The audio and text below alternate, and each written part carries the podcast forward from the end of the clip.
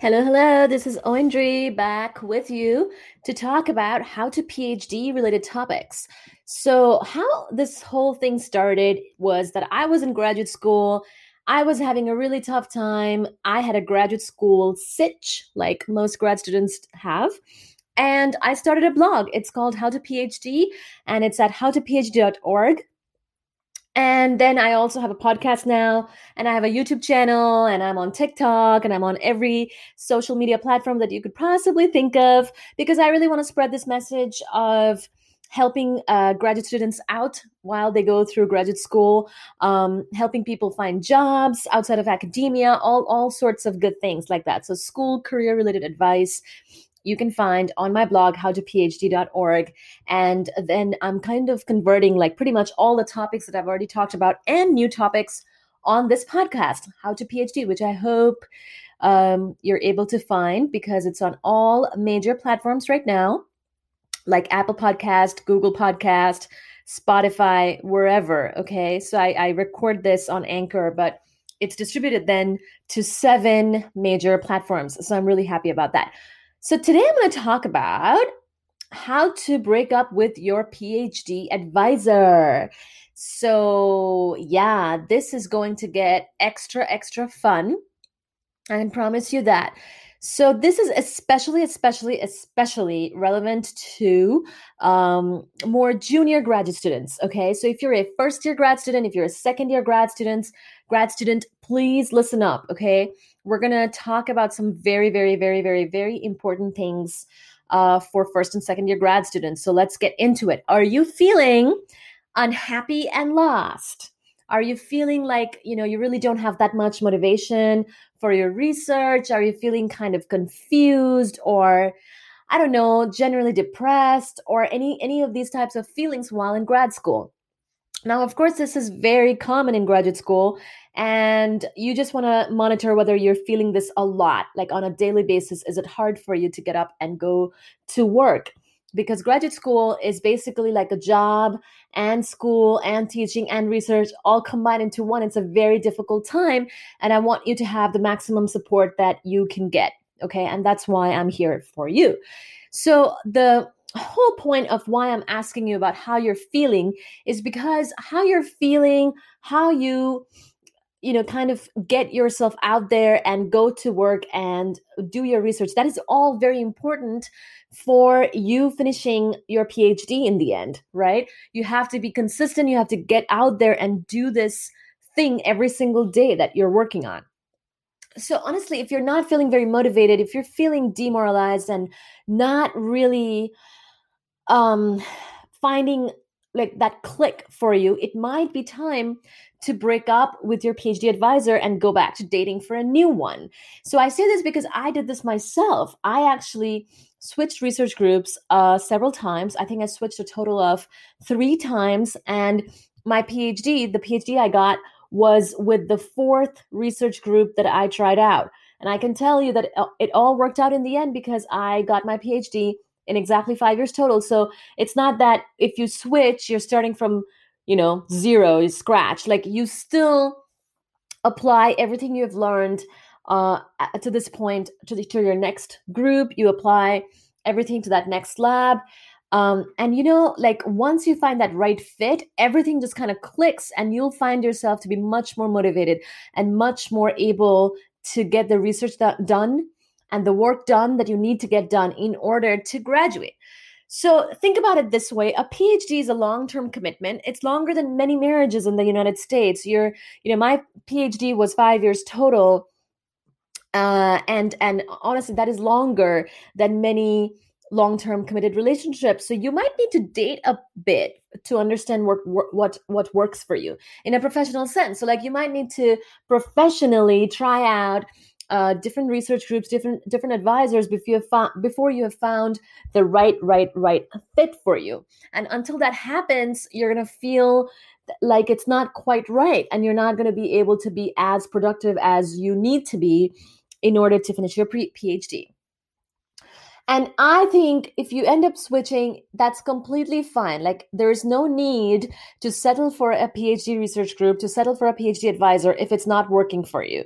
Okay. If you're not feeling super excited about your work, it's going to be really hard and that much harder and harder over the years to return to work and to work hard on this topic. So, you want to be super excited and feel like you found the right fit. Otherwise, keep looking. So, the golden rule, the one golden rule that I ask you to follow when you're doing research group switches is the following never burn a bridge. You know, I mean, now there are some exceptions to this. Like if you're a more senior grad student and you've been dealing with some toxic environment for a while, this might be harder to do. But in the beginning, at least when you're a younger graduate student and like kind of new to graduate school, you want to have this mindset of, okay, I'm not going to settle for a research group or research advisor that is not that is not right for me but i'm not going to go out of my way to burn a bridge either because you know you can you can actually utilize lab rotations and this thing about switching research groups to your advantage because you're also growing your network. So, like when you're first coming into graduate school, you actually grow a bigger network by trying out different research groups um, rather than just sticking to the one, right? So I switched, I like I said, I switched research groups three times before joining the group where I got my PhD, and two of my ex advisors were actually on my PhD committee. So you know, like once you become a more senior, stable grad student, you also have to think about who is going to be on your committee.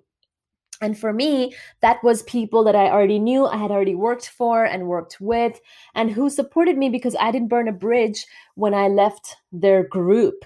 So I will say that not burning a bridge and then also switching can really really serve you to you know build your network and grow your network and then leverage your network. And this is something the leveraging of your network is something i talk about a lot when uh, especially towards the end of your phd you will see that you will need your network when it comes time to graduate. So uh, and and again, like my final research group was a far, far, far better fit for me than anything I had tried before.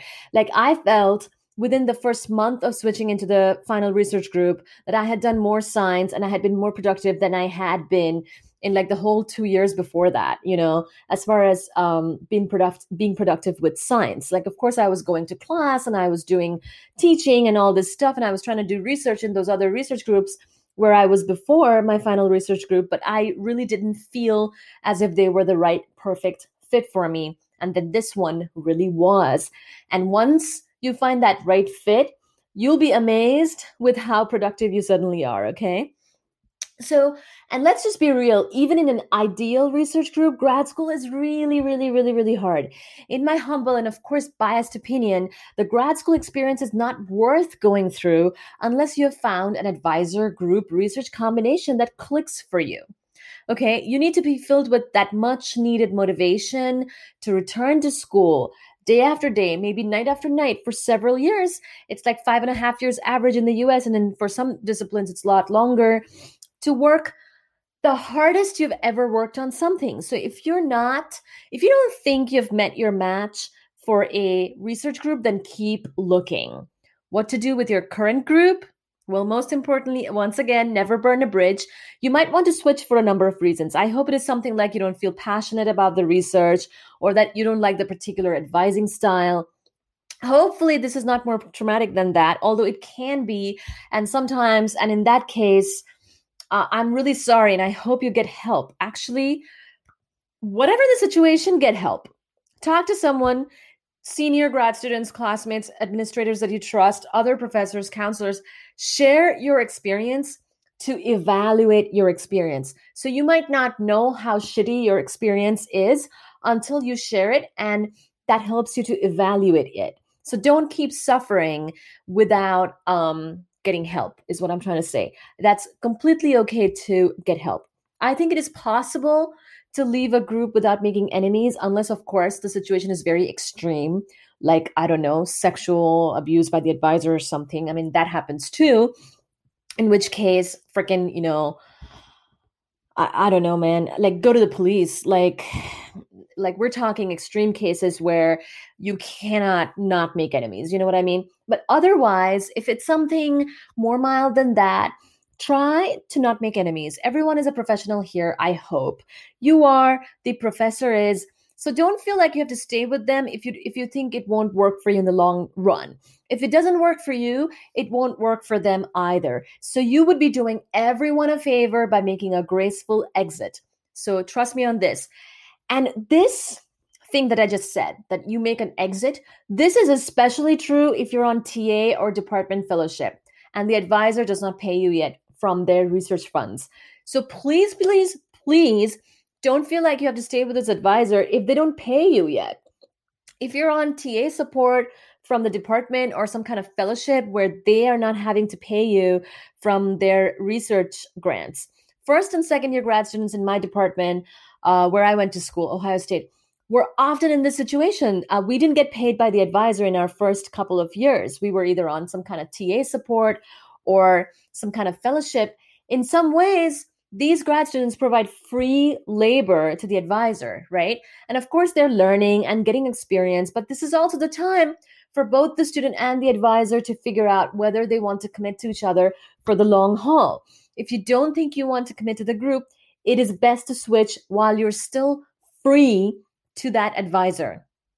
You want to break up with your PhD advisor and move to the next one and give them some of your free time, okay? And by free time, I mean that the while you're getting paid through teaching support or uh, fellowship or something where that advisor wasn't paying you, but you know there is some other source of money especially when there's other source of money you have all the leverage in the world to try out all of these other research groups that you might want to try out and, and just kind of try out opportunities until you find the very right one. I've learned it the hard way that few not all advisors are happy to string you along when you cost them nothing. So if they're not paying you out of their research grants they're happy to string you along like they don't care and this is of course not true for all of all advisors, but some advisors can be like this. And they kind of have the following features. They don't really care about you or your PhD.